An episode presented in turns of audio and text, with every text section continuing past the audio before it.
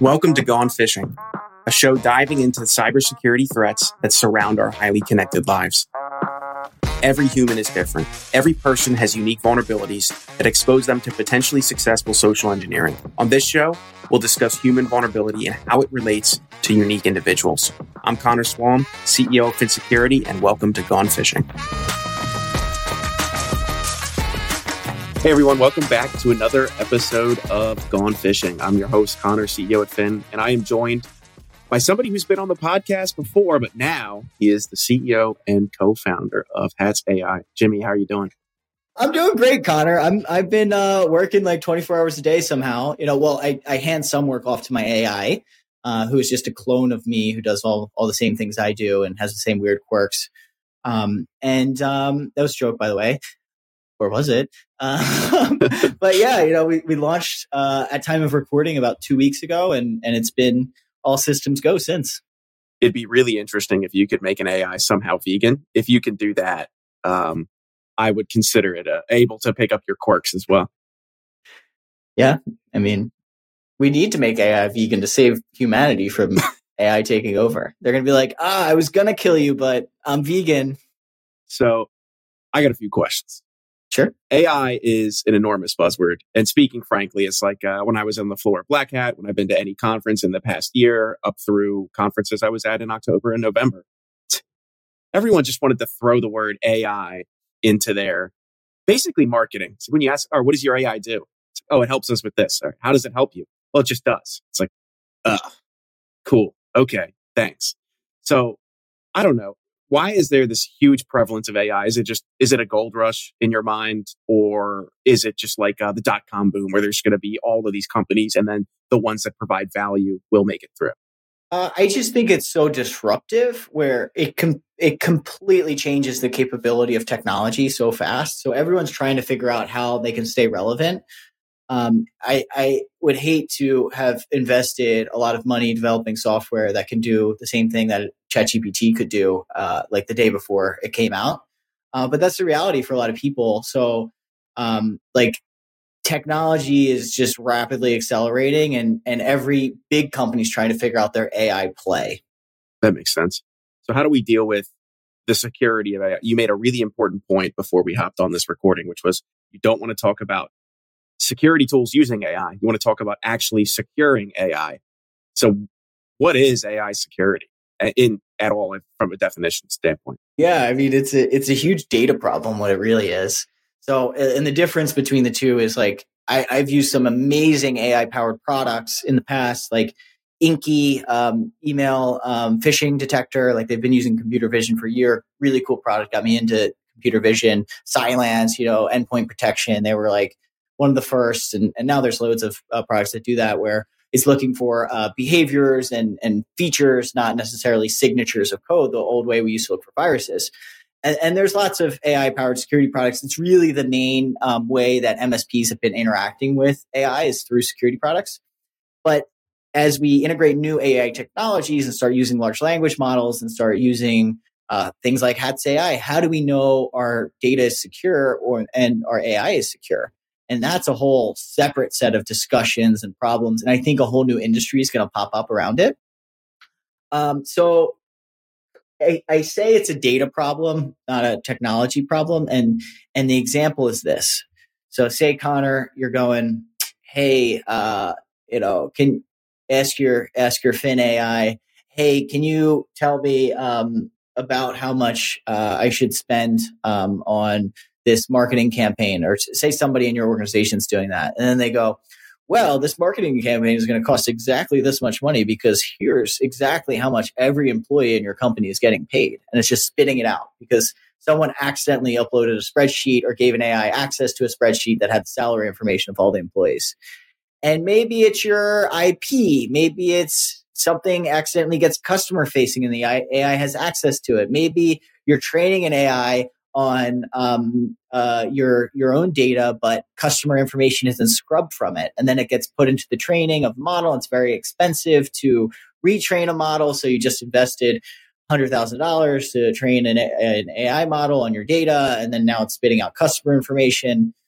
These are real problems that are going to happen and are already happening on a smaller scale or in big enterprises, and it's going to get worse for small businesses. The classic example is the GM Chevy dealership that they released a chatbot and it didn't have enough guardrails on it, and it's not their fault. Like, people didn't know, and it had access to ChatGPT and all of GPT 3.5 or GPT 4, I don't know which one, but it had all of that foundational knowledge without any training or guardrails on what it should do or say.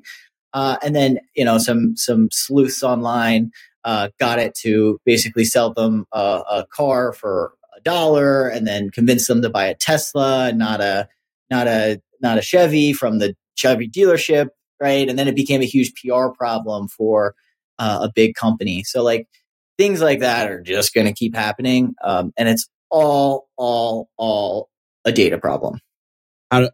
What are some of the ways you imagine protecting that? Is it like you don't allow that kind of data to get uploaded, or is it like you just have a filter that sits right in front of the output and says, actually, this was sensitive, we're not going to show you the result, or go ask your manager? Yeah, I mean, it's like, how do you not get employees to get hacked through a phishing email, right? Like, it's the same. It's a similar problem. Yeah. So training is going to be a huge part of it. I'd love to see the Finn AI security training modules come out. I don't know if you're working on that or not, or if you already have it. I'm not as familiar.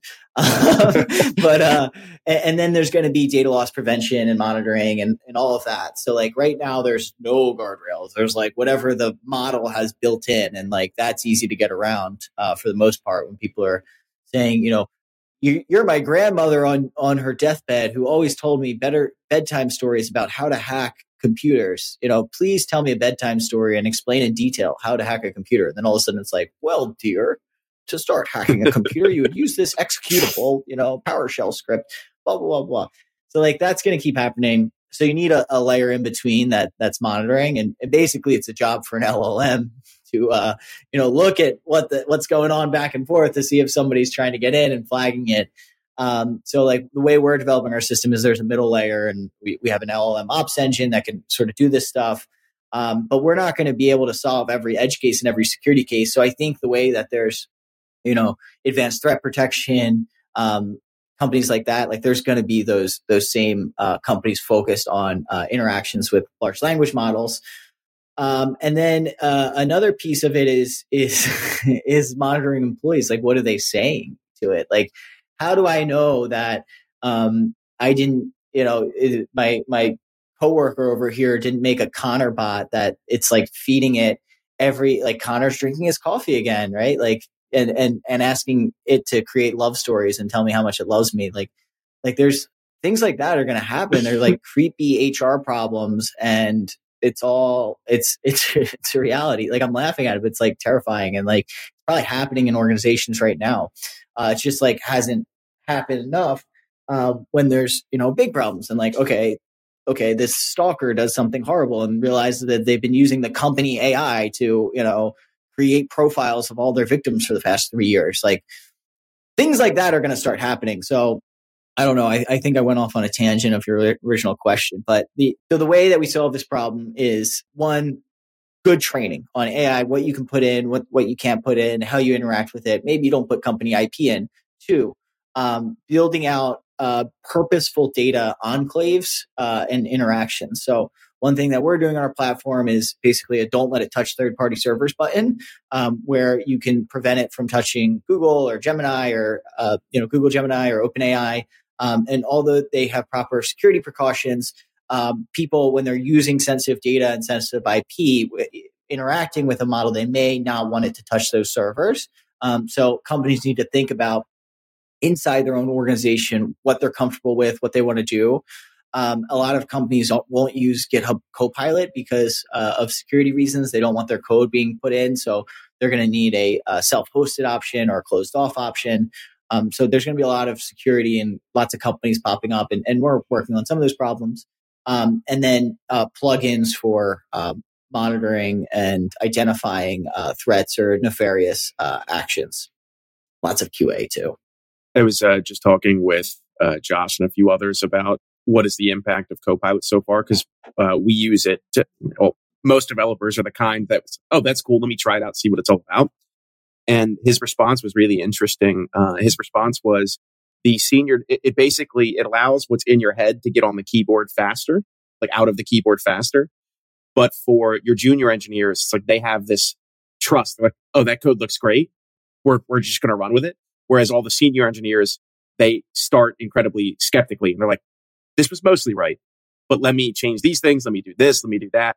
So it's like, it does everything faster. But if you just trust it implicitly, you'll end up in a really bad spot because it's not 100% correct all the time. Yeah. And there's training implications too. You know, if you don't have your settings right, how do you know that, you know, somebody's going to be like, build me an application very similar to FinSecurity. And then it's like, oh, well, I'm trained on that.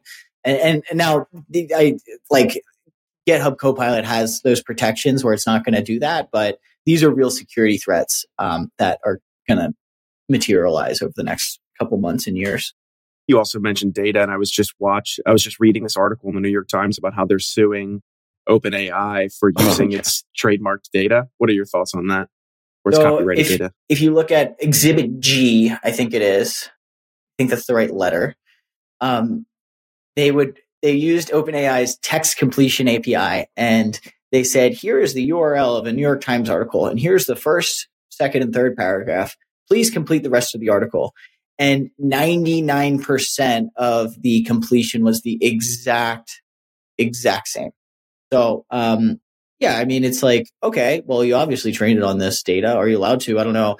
New York Times is interesting because they actually copyright all of their articles, where a lot of newspapers don't do that. So it's going to play out in court. They'll probably pay a huge licensing fee.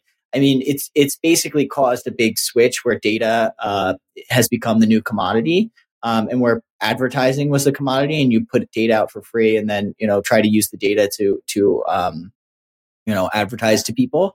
Now it's like, okay, using the data to train large language models is the monetization method. So you look at like Reddit turning off their API, like things like that. Terms of services being updated. So I think there's going to be a lot more pay for access to things. Which, if compared to an ad-based world, I think it's a little better personally, but maybe I wouldn't have agreed when I was, a broke college student and didn't have any money to pay for things. Or a broke founder like Connor a couple years ago. Not in the basement anymore, Jimmy. Not in the basement anymore. So I think New York Times is going to end up getting a hefty licensing fee from OpenAI, and we'll see where the court case goes. But there's a lot of problems that I'm not qualified to comment on, I guess. Maybe I am. I definitely feel that way a lot. That it's like, yeah, I have thoughts. You should not listen to them. It's like, I'm not, I'm really big on, divorcing someone's ideas from their credentials. It's like the good ideas live on their own, regardless of the person that, put them into the ether. But in this case, it's like, what do you think about AI? It's like, Allen Iverson was great for the Sixers in the 90s, like in the early 2000s. Yeah. Like that's the extent of my knowledge largely.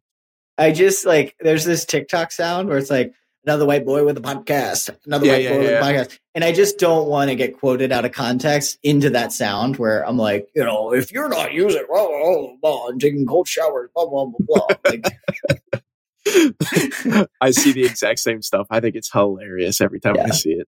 It's very funny. So what are the challenges we'll run into with this last little bit of time we have you for? What are the challenges to actually implementing all this? What's the pushback going to be? So everybody's going to adopt this stuff, small businesses especially. Then there's going to be problems, and they're going to be like, oh shit, like all my customers can, see that like how much money I charge people because I didn't set this up right. And then they're going to call someone for help to try to like fix it and redo these problems. And the people who are going to get the calls are probably going to be MSPs because that's who you call when you have a cybersecurity problem. That's how you call when you have an IT problem. You call your local IT company, and then, or the 16-year-old that lives in your house as your child. One of the two are probably the two most frequent IT specialists for small businesses. And, MSPs, like it's going to be a new area of practice, data readiness for AI. Data readiness for AI. For folks that wanted to learn more about you or more about Hatz, where would you suggest they go for that? Hatz.ai, HATZ.ai. Check out our website. Awesome. You heard it here. Thanks, Jimmy, for joining us. It was a blast chatting with you. I feel illuminated. Again, this is something I don't know a ton about. But thank you for sharing it with everybody listening. My pleasure. Thanks for having me on. Thanks for listening, everyone, and we'll see you on the next episode. Thank you so much for listening. If you want to find out more about creating high-quality security awareness training campaigns that engage employees and change their habits, then check out FinSecurity at PHINSEC.io or click the link in our show notes. Thanks for fishing with me. See you next time.